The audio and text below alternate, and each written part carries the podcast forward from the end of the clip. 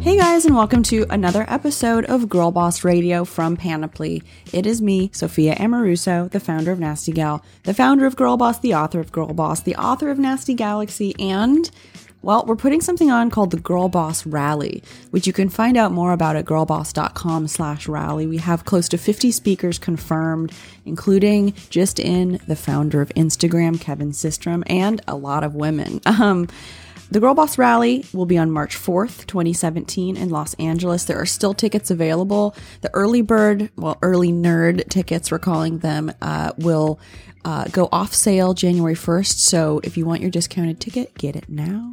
The holidays are a good time for to ask for things like that.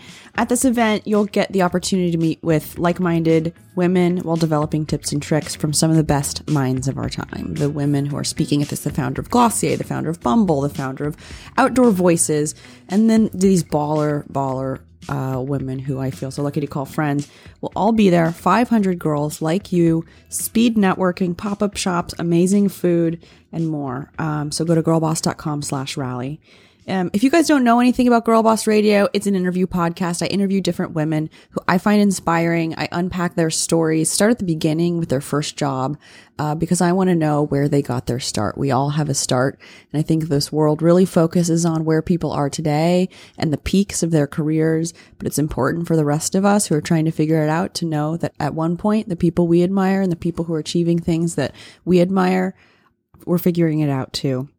We have a new segment on the show called Girl Boss Hotline. Before we get started, I want to talk about it. You can call 1 844 Girl Boss and ask any life related question. I may or may not be qualified to answer it, but I will answer it.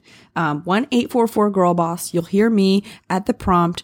You'll leave a short question with your name and I will get back to you on this podcast. We'll we'll play your recording on the podcast. So send me all the questions you have about being a girl boss, questions like asking for a raise, work attire, taking time off, relationships. I might be qualified. Whatever it is about being the boss of your life, I want to help you get there because I'm trying to get there too. I want to hear from you and I want to know what you're thinking about. That's 1844 Girl Boss. Today's question is from Sarah on work life balance. Here is Sarah's question.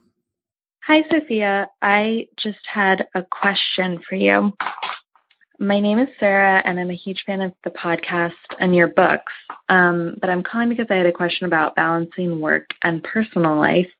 Um, I have a small business, which is an Etsy store where I sell clothes that are all handmade by me, and I'm in the process of trying to grow it. Um, the business is my baby, and it definitely keeps me really busy, and I run it out of my house. If it were up to me, I would work nonstop because there's always more to do, and I just really love doing the work, and I'm happy to do it. However, I just moved in with my best friend, and I can feel that my working so much is putting a strain on our friendship because he wants to hang out and I have to say no a lot, which makes me feel pretty guilty for ditching him. When I do decide to stop writing emails or sewing or whatever it is I'm doing to hang out, I feel stressed out that I'm shirking my duties for the business also on a deeper level because he has a regular nine to five job working for someone else for the first time we're having trouble relating to each other because he doesn't get why i'm so committed to my work i was just wondering if you had any advice for how to navigate this situation thank you so much Sarah, great question. I think this is something that we all encounter as we begin to enter what is called adulthood. And you can only hope that you have things that are so important to you that you struggle to you know, to balance all of those priorities. And that's something that I've lived with for quite a while now and happened pretty early for me. I feel an unending amount of social debt to my friends, my family, in my relationships, everywhere with my employees. There's never enough time for everyone. And that's just the name of the game. I think you have to be really aware of that and you have to make sure that you carve time out for people. But the days of freewheeling and being available all the time and going to the dive bar and, you know, dropping everything to, to go away for a weekend, that becomes nearly impossible as you have more responsibility. And that's a good thing. You just have to find ways to take a weekend out for yourself. You got to plan it. You got to plan to take trips with your friends so you can have really solid time with them. My friendships really don't grow unless I have more time than just a brunch to catch up. It's that's so superficial. And so I try to try to travel with my friends where I can, even if it's just a le- weekend road trip and you're staying in a cheap motel or going on a drive for the day or driving to the beach or driving to the desert. Anything that's not just like, you know, hey, let's sit in front of each other for 45 minutes and eat some food.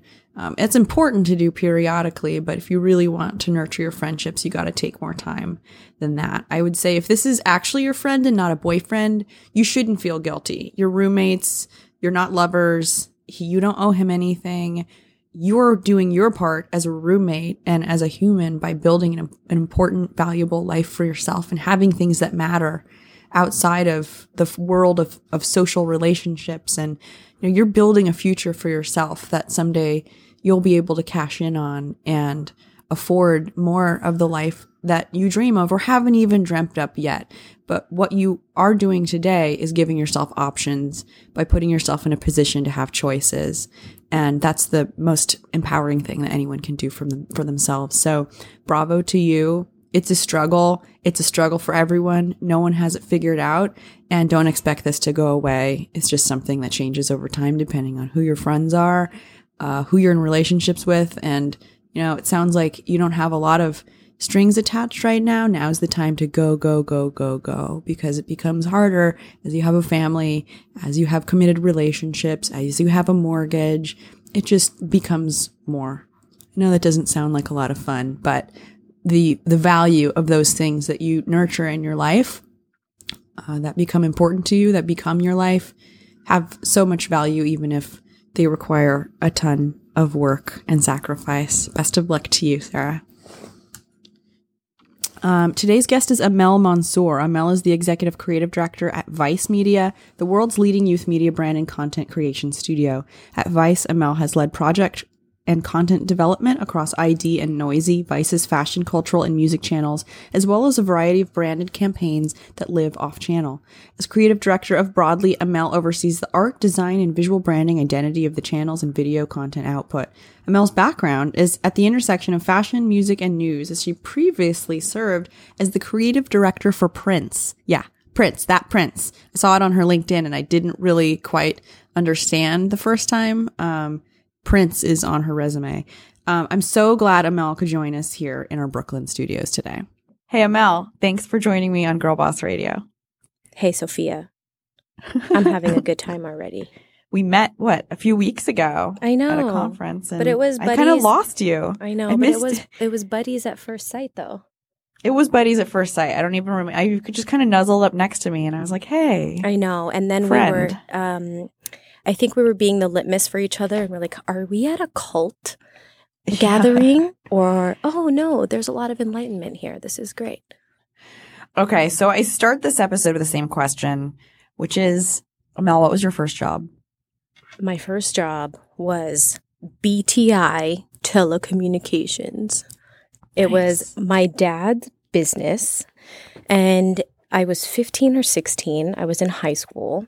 And my dad is a lawyer by trade, but never practiced fully as a lawyer and was very much business oriented and business driven and very entrepreneurial, but also an academic at heart. So he acquires this telecommunications company and realizes that he has to build his, I would say, customer base from the ground up.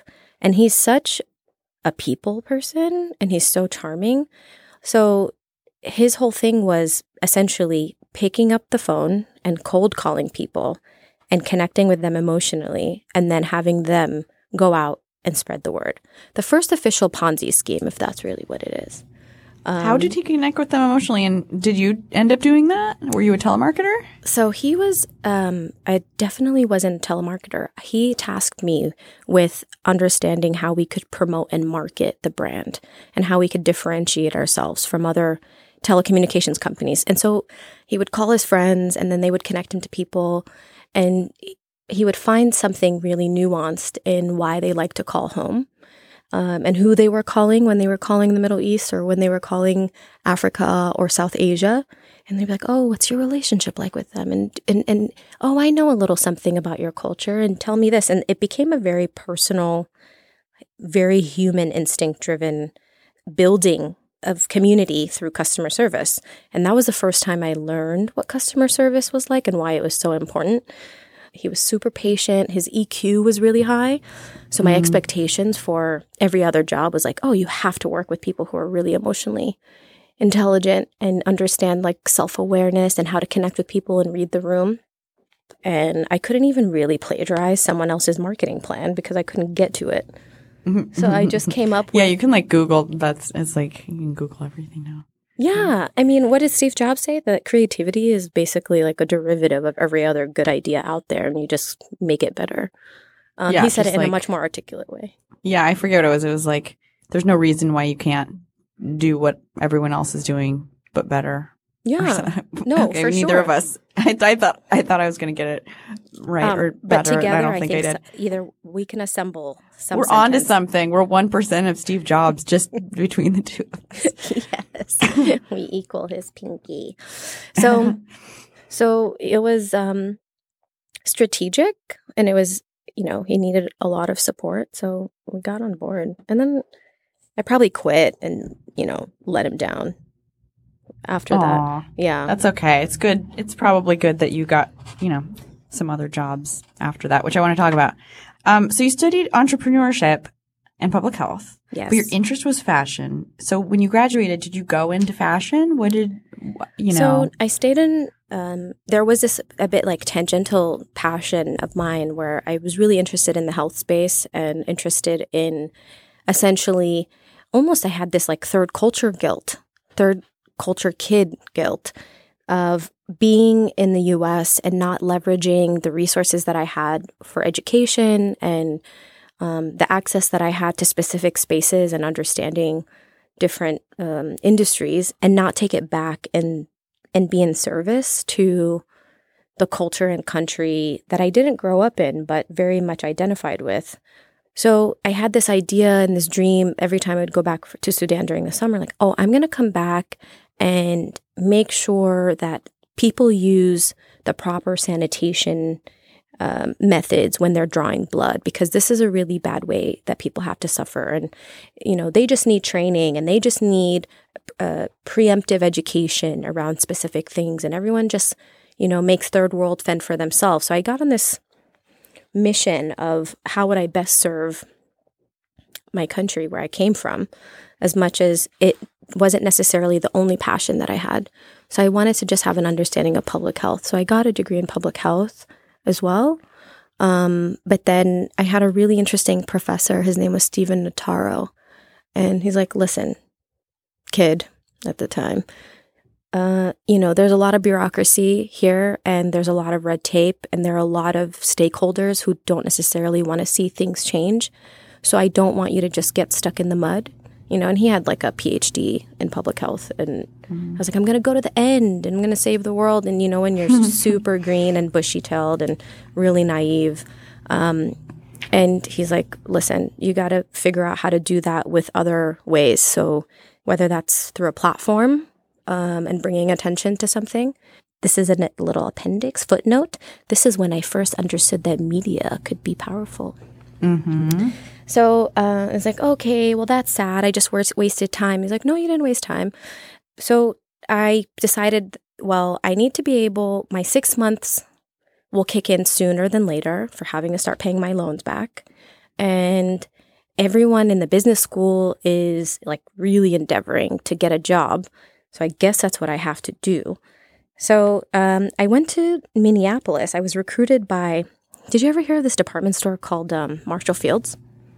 Uh, yeah, yeah. So Marshall Field ended up turning into Macy's. Macy's bought them, but Marshall Field was this like hallmark legacy institution in Chicago, and um, they were recruiting recruiting for a junior buyer position. And um, he's like, "Oh, what? So you like just go to showrooms and pick things?" I can do that. And so I was like, you know, I'm going to be a buyer. That's what I'm going to be.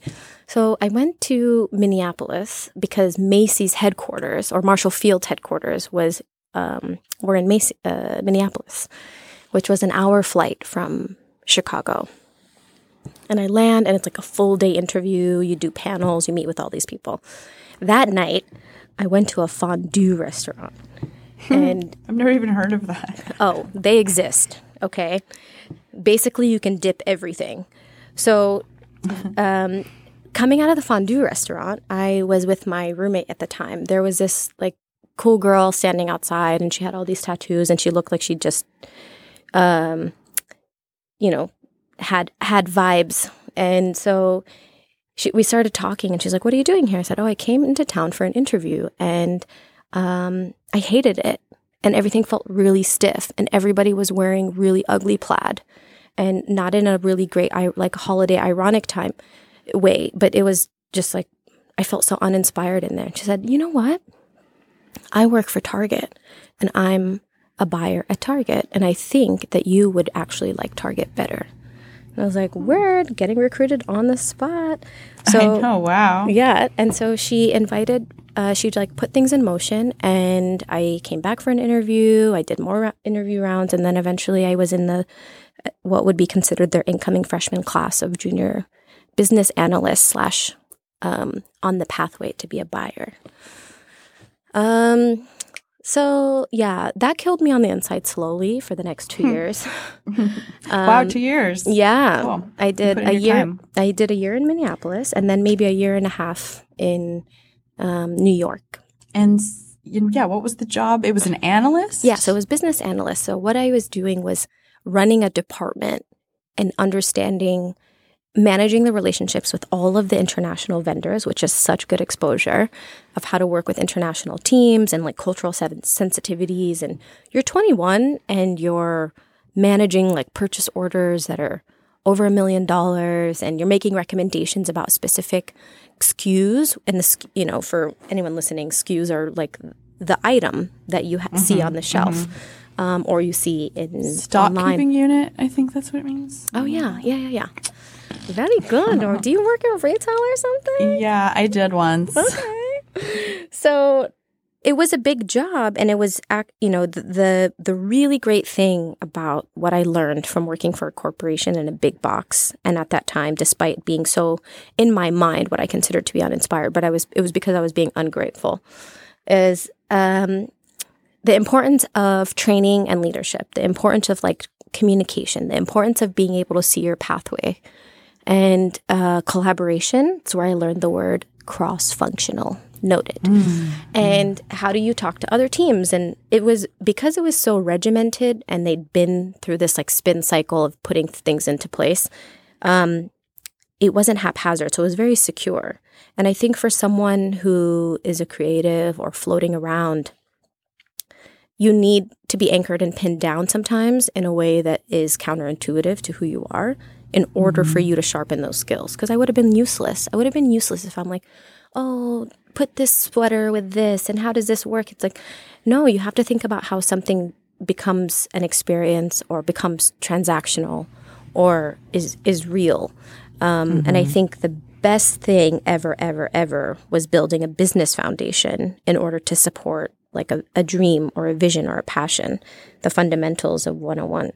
So um, it was really hard for me to live in Minneapolis. And I was tired of being this like token brown girl um, and having to speak for all black people. So I was like, maybe I should move to a city with more black people.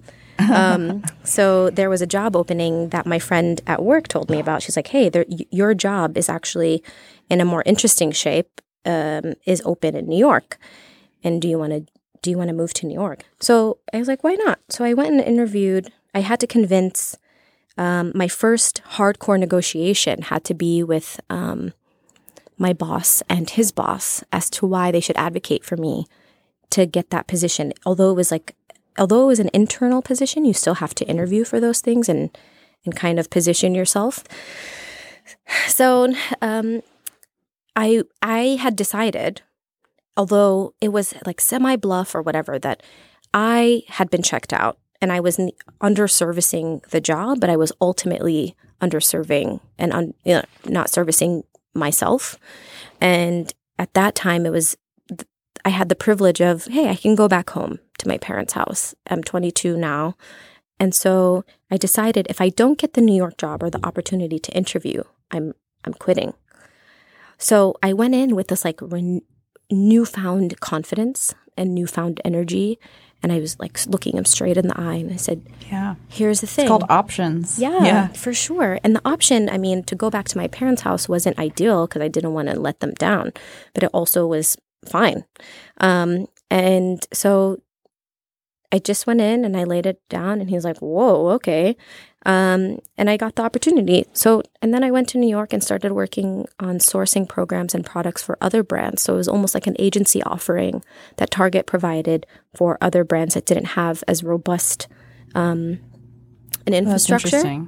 Yeah, and so I started going Like to supply Asia. chain. Mm, exactly. Yeah. You know, like all of these um, sourcing companies where you go to and you're like, help me identify the showrooms and and factories where I can get the best quality based on this, you know, landing cost and the way I want to display it and how many seasons can it last. So it it was an introduction into it, the sp- the world of manufacturing and the way that we work with um, other countries to provide manufacturing labor was really interesting.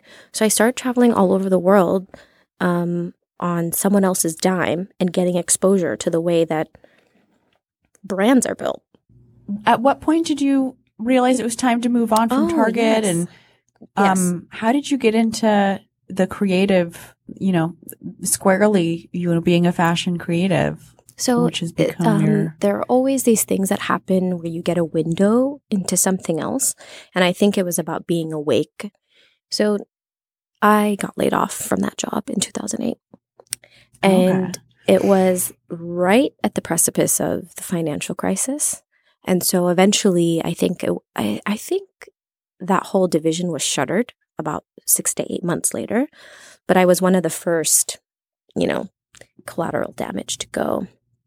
And and it was timely because I was st- again I had reached this point where I had expired and been like, ugh, kill me now. I don't get to do the fun stuff all the time. Um, and I would call my mom daily, and then um, it was one of those places where I just felt I was stifled and couldn't express myself. So, so first world, and so yeah, you know, like fun oh, stuff all the time. I wish I had that job. And I'm going to ask you later when we get into what you're up to now if you get to do fun stuff all the time because know, uh, for you know, being in the place in your life where you're like, I want to do fun stuff all the time. That's what the job that I want. And then over the years, life just teaches you that nobody gets, nobody gets that job. And I'll be, you know, I'll be surprised if, if that's actually what you do. But I think we all end up doing things that we find unfavorable. So, so getting laid off was an opportunity for you to move into the career that you had kind of secretly always wanted, but didn't, hadn't really found a way to get into. So, you know, how did you, how did you segue from, you know, having the, what seemed like the security of working at a place like Target and getting involved with styling into, into, uh, the next, the next act for you? Yeah, so I thought I would curate my life and I would do only the best parts of the past experience that I've had and just just make that reoccurring and and duplicate that every single time or replicate that every time. So I had a friend who was working really hard to get into music when we were in college and he went to college in Queens. So um, he was going on tour and during college, he was really stylishly inclined. And then I think he became so obsessed with like producing his music and, and getting put on that he neglected his appearance or it just became so secondary, maybe even like tertiary. And so I went to him and I said, Hey, you're going on tour. Let me style you. I'll do it for free. And Mm-hmm. I will get you enough clothes so that you don't have to do laundry for at least, or I'll put together enough looks so that you don't have to do laundry for at least three weeks. Um, and I'll pack it up and I'll make, you know, we'll take photos of you and all of them so you know how to wear everything, etc. And I just started to Google how do you source clothes and how do you source product placement um, and started to send cold emails to a lot of streetwear brands, which I knew was almost like a reciprocal value. I'm like, what am I offering them? I'm offering them visibility. I'm offering them this, um, and I essentially like crafted my pitch It's like, hi, I'm working with this person and he's up and coming and he's been covered by this, this, and this. And it would be a really great opportunity to collaborate. It wasn't, can you give me? And I worked and reworked this like draft of, of this email. And I customized it per person, like, hey, it's great. I just saw this. And then began to just blast it out. And I think I got maybe 10 to 15 brands to respond back. Nice. And I filled my Harlem apartment. I lived on 110th Street, and it was a Mhm. one bedroom, and it, the, I couldn't see the floor from all of the um, streetwear Sounds t-shirts. very familiar. Very familiar. and a little bit different, Mhm. different product. But yeah. And then I started to build Um, looks, and then I felt really confident about uh, offering my services, and then getting uh, the experience. But I was living off unemployment, and I knew that I needed a mentor or someone to teach me more. So I was like, "Look, girl, you're gonna start. You're gonna start from scratch. You need to go out and find an internship while you have Mhm. unemployment and can at least cover your rent." So I reached out to this kind of major stylist. I sent her an email. Um, I lied. I knew that she had hosted an event, and I went to the event and it was full, right? Mhm. and I couldn't get in. So I emailed her a week later and I was like, hey, I was at your event, but we didn't get to speak. And I had read a transcript of what she'd said. And I was like, I really liked this line. And she's like, oh, Amazing. yes, you know, and just like appealed to her ego. Um, but also just felt more personal because I was like, I would respond if someone's like, "You're amazing." I'm like, "Yeah, you- Amazing. You know, I, okay, you want to work for me?" uh-huh. So you got the job? yeah, I got the job, and it was uh, an experience where I learned how not to manage or treat people. Oh man, I hear about that kind of stuff. Yeah, Um, but so good, so good, and helped build a real solid backbone as to how you efficiently build a styling and kind of personal shopping and all, the, all of the extensions of that specific construct, building that into a real Mhm. business. so you started your styling business, and who were your clients? Obviously, the the first guy um, that you send these emails to, but you know, how did you how did you build your your client list and um, at its peak, you know, who were you working with? So my first client was J. Cole, and he's Oh, amazing. a musician and a great person. And my last client was Prince and his band, the NPG. Okay, that's insane. Like we were I was like getting ready for this podcast and I know I added you on LinkedIn after I met you. And I I'm sure I look glanced at like your, you know, background. I know I did. And when you see the name Prince on a LinkedIn profile, you just assume it's like the name of a company or something. I don't know. Just somehow it just didn't register until right before we got on this on this podcast or this like phone call without telephones, basically. That's like a dream client. What was it like dressing an icon? Yeah. So, I mean, so on a J. Cole video shoot, I met someone named Atiba Newsom, who is like my brother for life. And Atiba was styling the other musician because it was a duet. And um, Atiba said, Look, I have a client that I've been working with, but he doesn't prefer. I, I don't think we're vibing. I think he prefers to work with women. And do you mind essentially being my front of house, like being my ambassador and just getting this job closed out? Because I think it's a quick in and out personal shopping gig. I don't think there's really any creative direction or styling or opportunity beyond that. And I was like, yeah, no problem. I'm happy to do it. And Atiba was so gracious and kind towards me. And it was a really refreshing um, personality type in fashion. So I'd worked from like the editorial side where everyone's like super stiff. And then I'd work in music where everyone was you know, we're like basically trying to uh, redeem themselves from their high school selves. So it was really bad. And then like everything in between. So he was so nurturing. And I said, okay. So we go and he's like, it's for Prince. And I said, oh, cool, Prince, the musician. Didn't feel anything. I didn't feel a tingle. I didn't feel not, I didn't feel anything. And we begin to build the presentation for what we think he wants to see. Um, and Atiba has really good taste, and Prince has exquisite taste. Hmm. Um, and we roll in to, I believe it was MSG, because the first time I ever worked with him was he had just begun uh, a, a residency there. And we roll in, excuse me, and there was, it's again one of those things where you don't know. it- It's like, well, that's fine. I mean, if I don't get this gig again, or if I don't work with him again, I have other work. So this whole audacity of walking in and saying, okay, here's let me walk you through it because what he was comfortable doing prince was actually going through the rack himself Mhm. and and sort sorting yes and no. And i was like no no no. And i'm like trying to sell him on this like furry coat. And he's like no why? I said let's talk about it.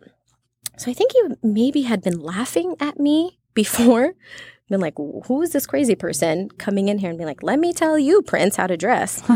Um, and but we finished that gig, and then he asked Atiba if he would bring me back for um, another one, and so we did that twi- twice. And then on the second one, I had I ended up going home and like devouring all of these Prince videos and looking at what his recent performances looked like and what does the NPG look like because they've been his band and essentially his Mhm. partners in crime for so long.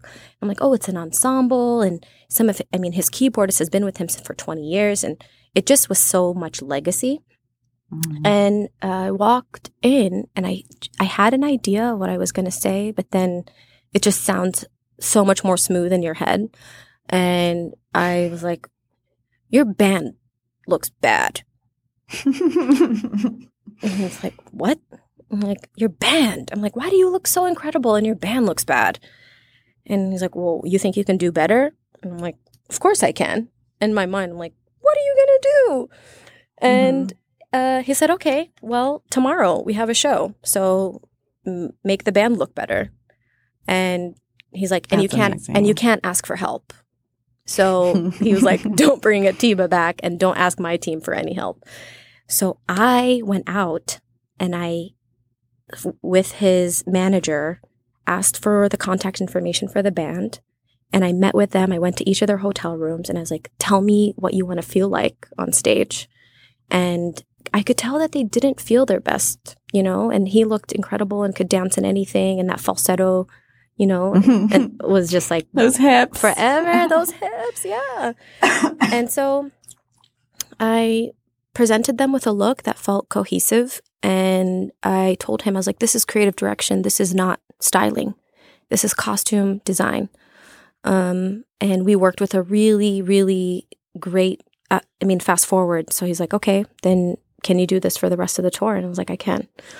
Um, and so that was the first tour. The second tour, it was I, I wanted to get more involved with like the lighting team and sound design, not sound design, light design, and how how because he has he's so definitive. He was so definitive in his vision, um, and it was so forward and visionary. It was I had to just grasp it in a more human way than Mhm. th- than where he was.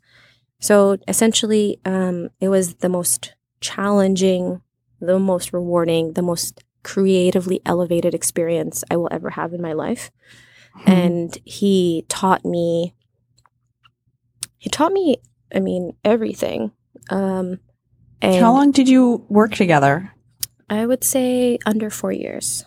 Wow. Yeah. That's a long that's a long time. That's a long that's a long relationship for a lot of people in entertainment to have because I know it's like uh, in that respect because some there's just they cycle through assistants and stylists and you know it's oh yeah. I mean. I he sent me home plenty of times.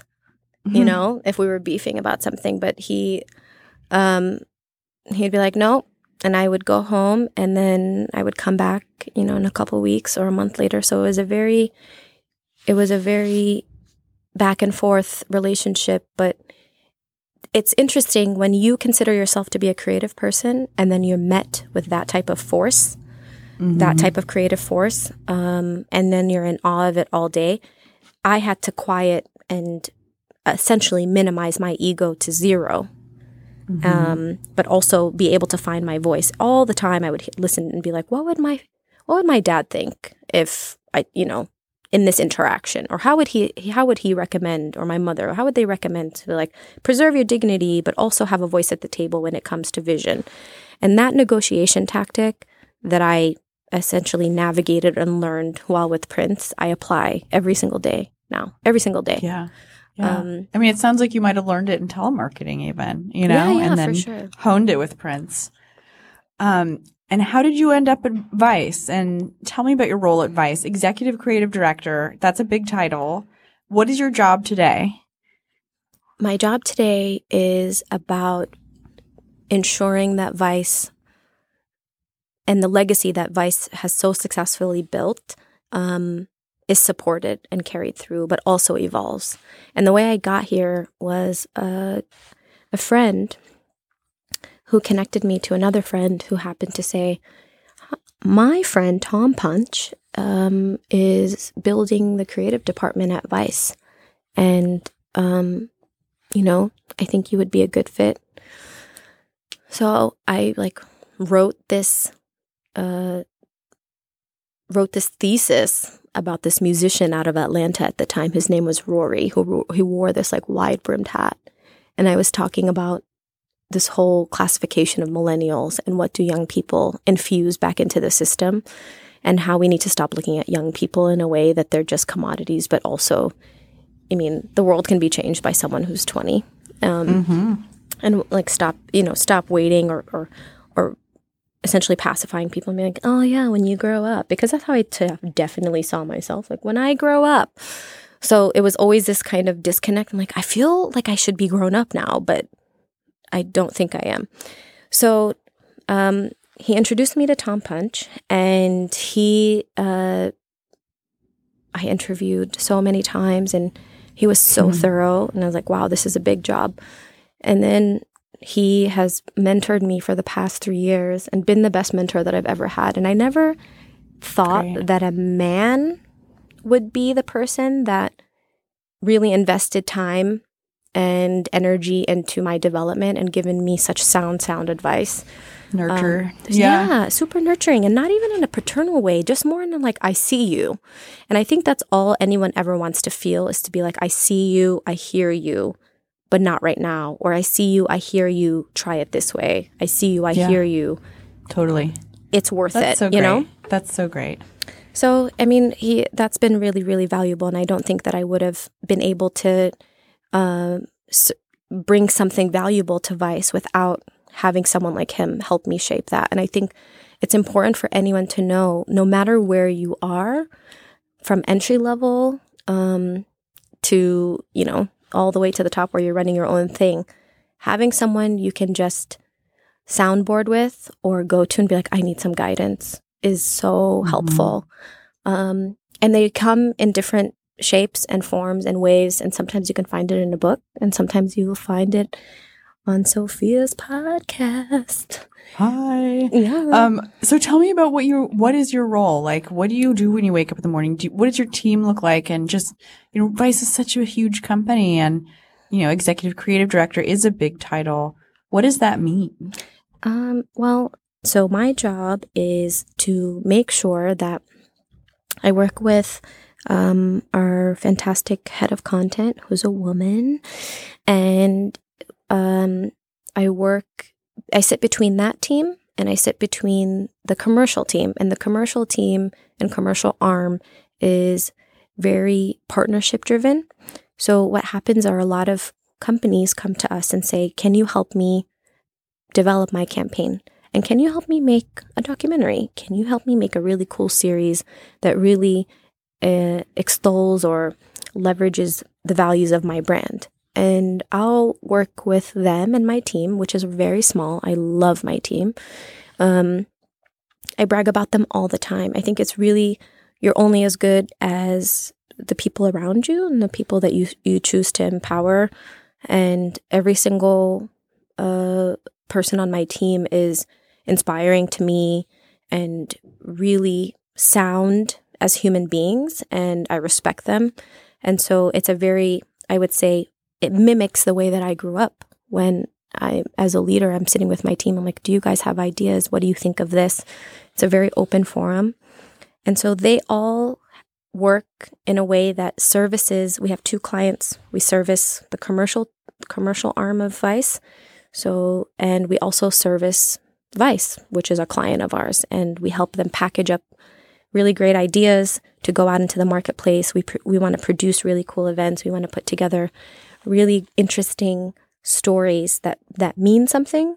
And we're moving away from things being just gratuitous or empty calorie driven and leaning into uh, why does vice exist? And i think in a really despondent time after where everyone feels very despondent after after this election is a chance to have a platform be the voice right and leverage and that goes back to the advice that my professor gave me and he's like just you there's another way that you can be a voice to the voiceless or bring a spotlight to something. And Vice has been doing that for so long in such a good way. Um, and and and no story is is small, really. Yeah, you know? it is public health in a certain way, know, right? like sure. just maybe, yeah. I mean, I I I, I, I love believe that. that, makes at me media. so intentional now. yeah. It sounds like you found your way there in in so, on some like cosmic level, um, without n- necessarily providing needles for people. You know, it's like it's about education and awareness, and um, I do think that that's how the world how the world changes and how perception changes and how you know people are educated. And I think media is an incredibly powerful thing. It's a huge responsibility, and um, it's a really fascinating thing to have any role of influence over Yeah. which is you You're know, right about responsibility for sure. Yeah, And as you can tell now, I think in every climate, you understand the how potent media can be and how how it can heal and rehabilitate something, but it can also very much be poisonous. And how we and then we're moving towards this thing I talk about with Tom all the time is um, selective media and how we're choosing to engage with things based on what we think. So I will actually never ever have to hear an opposing point of view if I don't have to. And I can curate every single medium and exposure of mine into media to my liking, which is dangerous too. So it it needs to be far-reaching media and it needs to be accessible. And Vice has been free. Um, I started as a free zine in Montreal, so I really, really love that part of the DNA, saying it's you know it's for everyone. But just to put a pin in it, because I think it's really such an ambiguous title, but what creative directors do and what I do with my team um, is we think of ideas, we solve uh, brand problems and campaign challenges and storytelling challenges with these concepts and ideas, and then we make them. it's fun. Yeah. It's fun stuff. It's fun, fun thinking. I've never officially had that job, but something that I don't know. You definitely plan the doing. vision. You very much creative Yeah. direct um, the brands you're associated Thanks. with for sure. Thank you. Yeah. Thanks. I never went to college, but I think I might, I might get something. So uh, there's a question that I ask every one of our guests on this podcast, and it was, it's what is the, what was your girl boss moment of the last week? And so a girl boss moment is kind of a cheesy name, but it's just somehow where we landed. And it's a moment in your week where you felt like you were in charge of your life. You were owning your life. You weren't being run by your calendar or your own commitments that there was a, a slice of life that where you felt like, all right, I'm doing this for me. This is, this is mine. It was on Sunday, and I think it was because I felt so in control because I was fully prepared for my week. Rather than uh, doing this kind of metaphorical weeping of, oh, my week is going to be so tough, I prepared. And then I felt like magic on Monday. I cooked my food for the week. I went to the gym on Sunday. I started reading a book that I've been putting off, the Zadie Smith book that I've been wanting to read for a long time. I drafted the emails that I would usually have to do super early before I went into work. I mean, I, for some reason, I was on one, but then I realized how I mean, I'm like, I'm official today. And I felt very Nice. much in control, but I think it was about really giving myself the time to do what I needed to do, um, rather than trying to fit in social time or, Yeah. or, or, or essentially just veg out. And, and for me, that very much put me on a different foot. Um, and I felt like I could actually handle any random stuff that came through. So that was it. And I was so much nicer on Monday. That's nice. Yeah, you go to like water yourself like you water your plants. You know, I think that's I um, know. And so far, I haven't like I've kept my succulent alive for so long, and I'm so proud. Amel, thank you so much for coming on Girl Boss Radio. This has been a pleasure. it was really fun to talk to you. And now for some girl boss moments.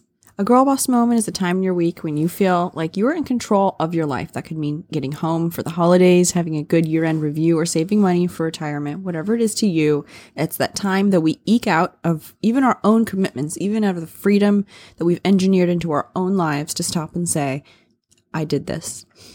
Whatever it is to you, you can send in your girl boss moment with hashtag girl boss moment on Twitter or Instagram. We read them on the podcast and pick our favorite girl boss moment each week and publish it on girlboss.com, where we're publishing lots of amazing content uh, weekly. Kimberly Cornelison at KK Cornelison, we have a very active relationship on Twitter, took at Sophia Amoruso advice, bought a jumpsuit, will probably never take off slash get a date again. Totally okay with that. Yeah, I wore mine yesterday and and I went on a date in it actually. So there's hope for you. Laura Elizabeth at Laura Elizabeth M got a great evaluation at work and registered for my first MBA classes at at Angelo State. Amazing. Congratulations. Haley Liebson at Haley Liebson. Over the moon excited to commit to my dream of competing in an Ironman 70.3 race this spring. Kellen Winters at underscore it's Kells. I effectively saved our company thousands today, all before lunch. Wow. Sounds like a bonus for you. Lou Ramsey at Louise Ramsey underscore emails through my lunch hour and then back on to studying before a mega work shift. This girl is taking no prisoners today. Florella at Florella says, hashtag girlboss moment of the week, negotiating the salary I want and officially accepting an awesome new job. Same company, brand new role. Amazing, strong, powerful emojis. My girl boss moment. Oh man. I would say my girl boss moment is pushing the girl boss rally live and selling out over 25% of it in the first week. It's um it's a really scary thing to keep putting yourself out there after some public snafus and you know the ups and downs of of running a company as I have over the last decade with with Nasty Gal and so you know immediately putting yourself back out there and trying to build something is a really scary thing. I guess I'm proud of myself for that and um have gotten together some just dozens of incredible women to speak at this event and and building Girl Boss, which was once just a book, is now a podcast and will be a Netflix series and is something that is real. Um, there's a few employees at this thing called Girl Boss. Um, I know it might sound like there's a whole lot, but there's not. It's me and a few really awesome girls working really hard behind the scenes um, to build something out of this movement that you guys have started and run with.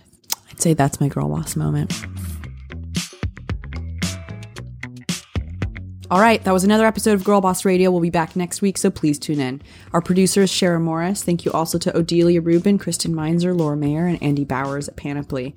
To stay in touch with all things Girl Boss, please follow us on Instagram, Facebook, and Twitter at Girl Boss. You can sign up for our newsletter, Girl Boss Diary, by going to girlboss.com, and you can also find lots of great exclusive content at girlboss.com and follow me at Sophia Amoruso anywhere social media is found. I hope Girlboss Radio helps you to achieve your goals, or at the very least, provides some amount of inspiration. Thank you for listening. Help us achieve our goals. We're every every week we're battling it out on the iTunes charts, trying to inch up just a little bit further. Please subscribe to our podcast in iTunes and share your love on social media. Thank you to the band Phases for our theme song, and thanks to Galen for recording part of this podcast. I love you. All right, I'll talk to you next week, guys. Bye.